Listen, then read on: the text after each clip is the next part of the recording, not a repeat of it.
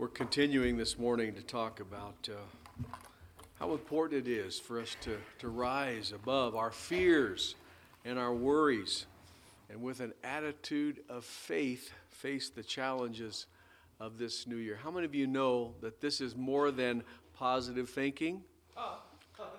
You know, positive thinking is at best faith in faith. I don't have much faith in my faith, but I have total faith in God Almighty, who gives me the faith to believe.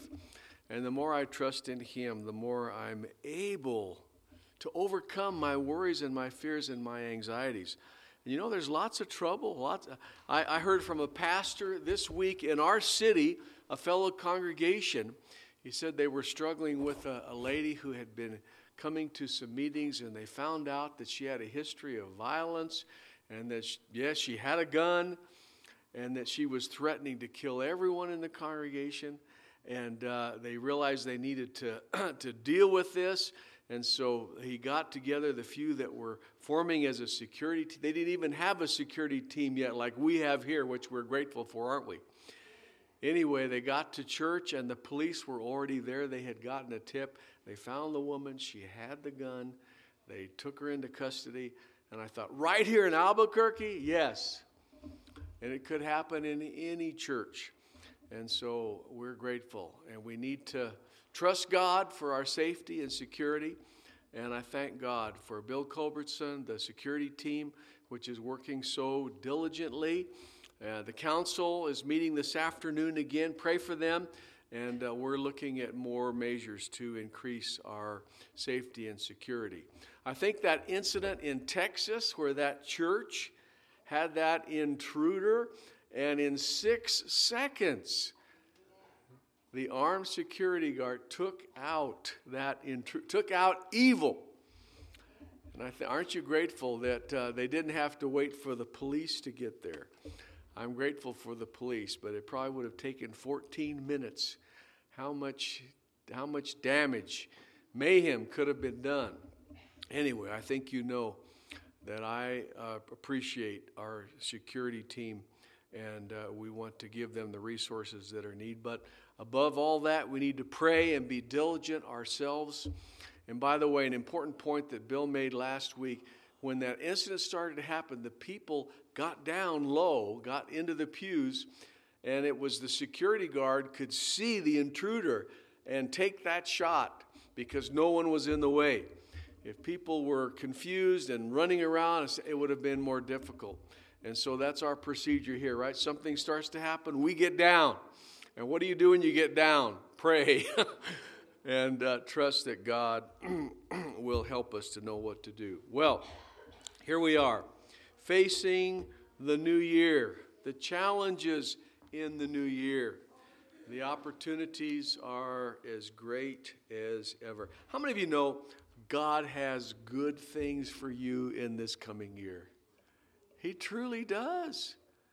And it's important that we keep our mind upon God and the good things that He has for us, and not focus on the bad things.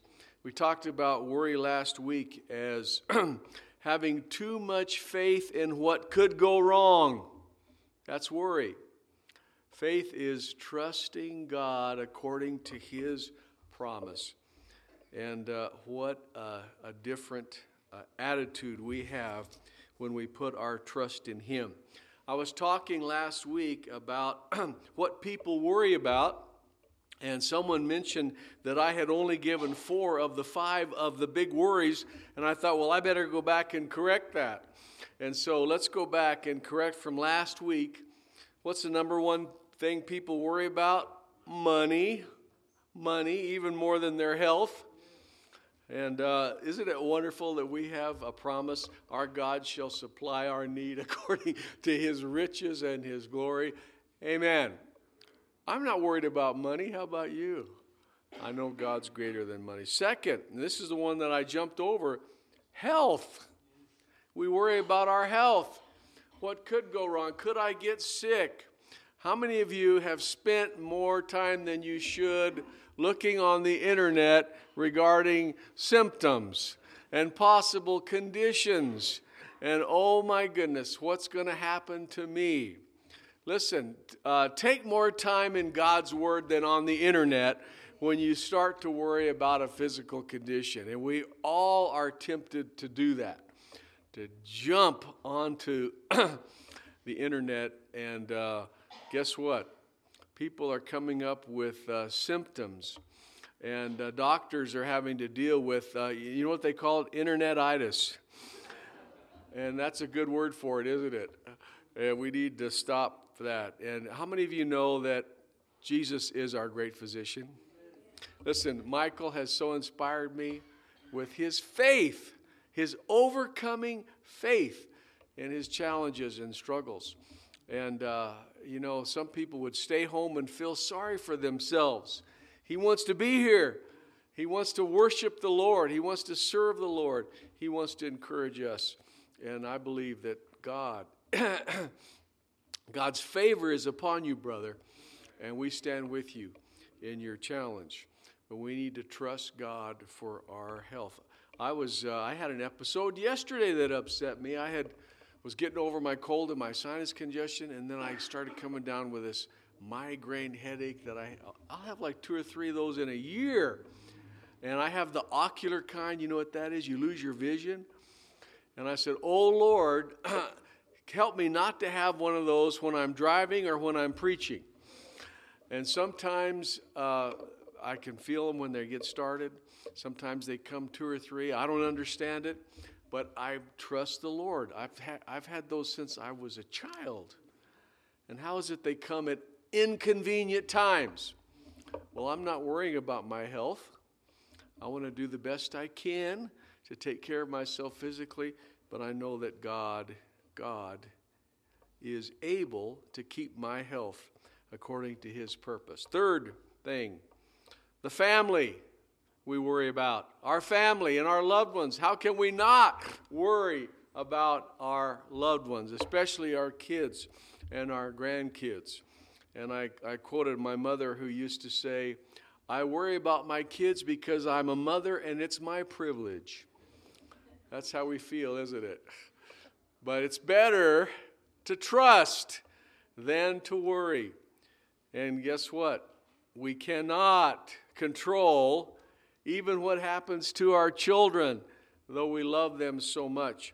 And so it's so much better to trust God. And that's why that promise uh, is so important in uh, Acts sixteen thirty-one. Believe on the Lord Jesus Christ and you will be saved, and your household, your family. And so we stand in intercession for them. The fourth thing that people worry about, remember what it was? Rejection. Will I be loved? Will I be appreciated? Will I be left all alone someday? And how it's so important for us to rise above the temptation of yielding to peer pressure, being overly concerned about what people think of us. You know what the key is here?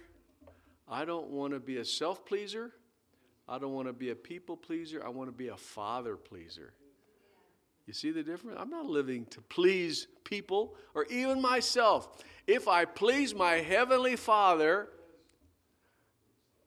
then everything's okay. Doesn't matter.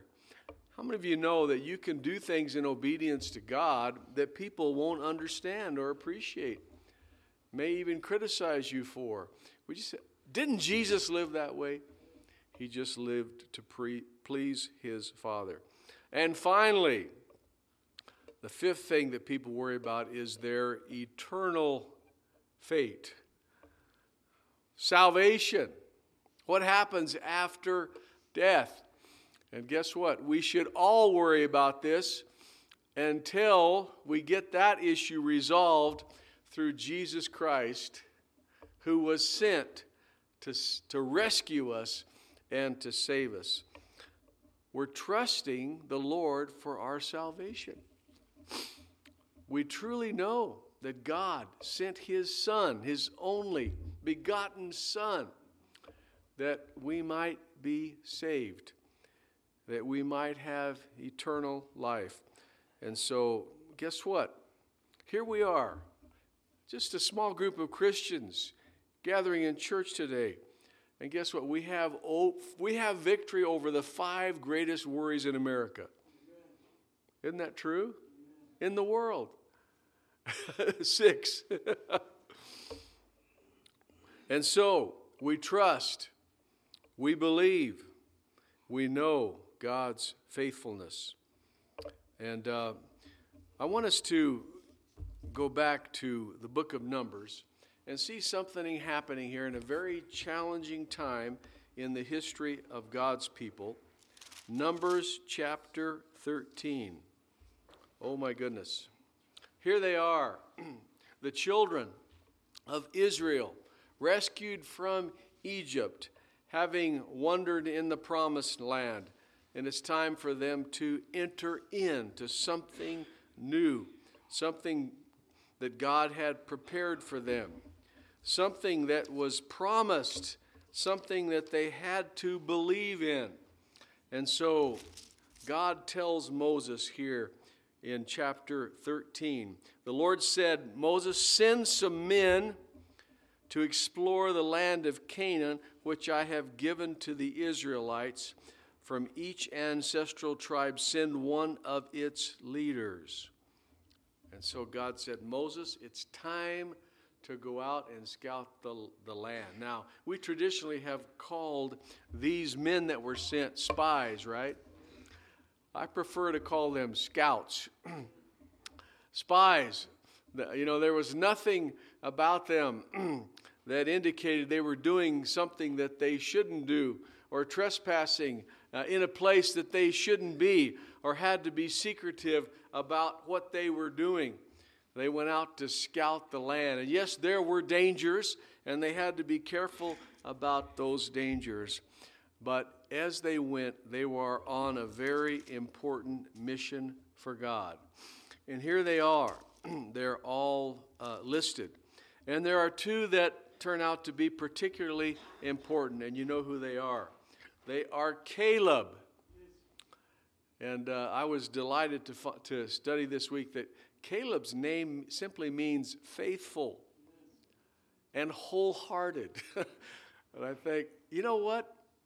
What a way to start the new year, a new challenge, to consider the future, just to be faithful. You know, the scripture says that the servant of the Lord must first be, what, talented? No? Must be faithful. How many of you know that faithfulness is more important in God than talent, than intelligence, than skill? To be faithful. And so Caleb was faithful. He trusted in the Lord and his promises.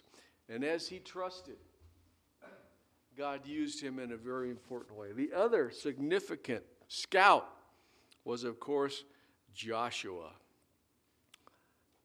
Joshua, Joshua's name also has special meaning.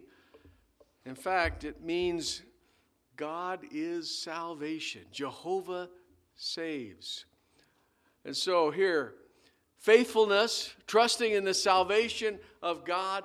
This team had leaders that were prepared to do very important work.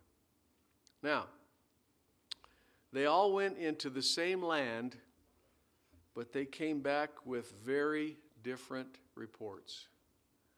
How many of you know that uh, we think we may be seeing things as they seem to be, but it's important for us to take responsibility for our own perception of those things. See, they all saw the same things, but most of them came back with an unbalanced perception, because as they had gone into the land and uh, they saw the dangers there, fortified cities, and some giants that would be so difficult to overcome. By the way, remember, uh, David knew what to do about that, didn't he? When he took Goliath. God had made provision for even them to, to be able to overcome the giants in the land. but they were fearful. And so in verse twenty-six, we see that they came back to Moses and Aaron and the whole Israelite community. They reported to them and the whole assembly and showed them the fruit of the land. They brought back samples of the abundant fruit which was in the promised land. And they gave Moses this account that they went into the land, and it indeed flowed with milk and honey. And they showed the example of the fruit that they had brought back. Verse twenty-eight, it says, but, that's an important word, isn't it? Yeah, it's the promised land. It's filled with milk and honey. It's all that God said it would be. But, verse twenty-eight, the people who live there are powerful. The cities are fortified and very large. We even saw descendants of Anak there. That's the giants. The Amalekites live in the Negev. The Hittites, the Jebusites, the Amorites live in the hill country. And the Canaanites live near the sea and along the Jordan. But we've got trouble. There's too much to overcome. We weren't prepared for that. That's overwhelming. Now, isn't it interesting? Would God have made the promise and sent them there if God had not already promised to make provision for their success? So what are they do- they're doing? They're follow they're they're falling back in unbelief. But Caleb speaks right up in verse thirty. Caleb silenced the people before Moses, silenced them and said, we should go up and take possession of the land. Underline this, for we can certainly do it. What's that? That's the voice of faith. Faithfulness. They both saw the same enemies, the same dangers, the same giants, but only Caleb and Joshua said, we can overcome them. But the men who had gone up with him said, we can't attack those people. They are stronger than we are. They spread among the Israelites a bad report about the land they explored. They said, the land we explored devours those living it. All the people we saw are of great size. We saw the Nephilim and the descendants of Anak from Nephilim. We seemed like, get this, underline, grasshoppers in our own eyes, and we looked the same to them. Here they are, children of God's promise, and now they see themselves as grasshoppers. What happened? They changed their per- perception. They changed their focus from God's promise to the problems. They fell back in unbelief when God was calling them to stand strong. It got worse as this bad report spread throughout the people. Now, one listen, what started out was a, with a different perception and an unbalanced report became a bad report and greatly disturbed the people. And so they became afraid and they raised their voices, the Israelites, and wept aloud. And they grumbled against Moses and Aaron. And it so got so bad they said, wouldn't it just be better for us to go back to Egypt? Let's go ahead and choose another leader and go back to Egypt. Aren't you disappointed with God's people and what happened and what they did? We should be disappointed because that faith, which was replaced by doubt, became worry and fear and anxiety that totally paralyzed them from being able to be obedient to God. Isn't it something that Caleb and Joshua knew better, held firm in their faith. Now, it's interesting that these particular men were chosen, and ten of them did not believe. Don't you know that God knew what was going to happen when those scouts were sent? And don't you know that God wanted to deal with the unbelief in the hearts of his children, all of their hearts, not just those that went in to scout out the land? Isn't it something how their report had a way of bringing out what was in the hearts of the people in terms of their unbelief? Now, you know what happened, don't you? God dealt with those hearts for another forty years, and they all died in the wilderness, and only Caleb and Joshua lived long enough and were strong enough to enter into the land when the time finally came. What could have happened quickly took another four. How many of you know that sometimes God has to deal with us for a while before we can obey and enter into the fullness of his promise? Amen. I'm going to continue this uh, next week, and I want us to get into the promises of the New Testament regarding how, how abundant is God's provision for our faith in facing our trials. But let me read just a few verses. And if you'd like to jot these down, these are seven of my very favorite verses for overcoming worry and anxiety. You want these promises? Let me tell you, I have to say, this is good mental health. If you get a hold of these promises and you take your stand, you're going to be a lot healthier mentally and emotionally as we take our stand. First one, Proverbs chapter twelve, verse twenty-five. An anxious heart weighs a man down, but a kind word cheers him up.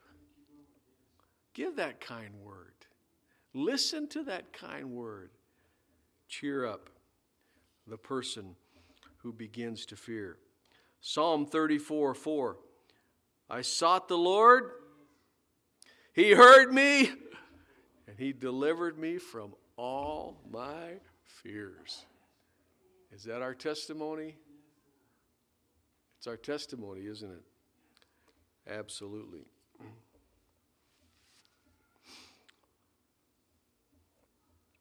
Philippians four, six through seven. This is going to be our focus next week.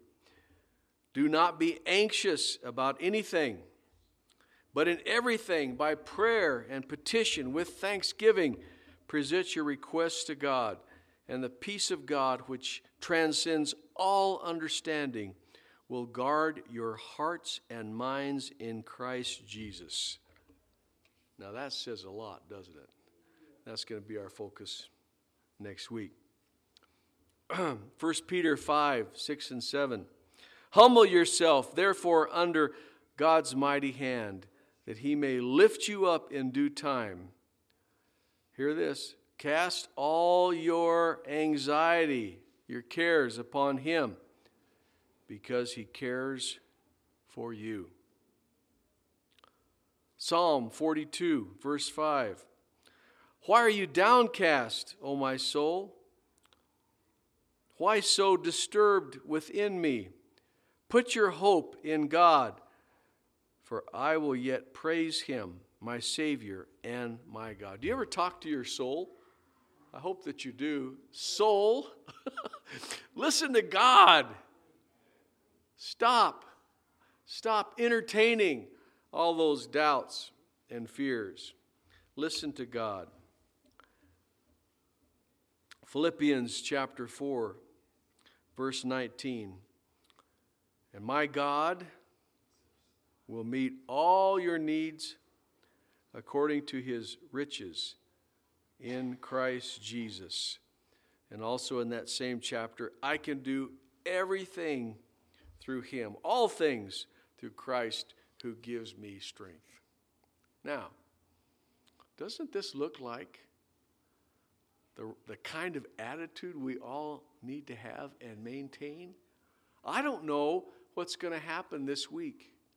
to any of us what we're going to have to face, the challenges, difficulties.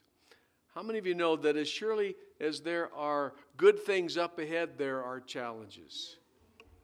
There are troubles. Jesus said, in the world, you're going to have trouble. But we fix our hearts steadfast in the Lord. And we know that he will keep us and that will he, he will see us through.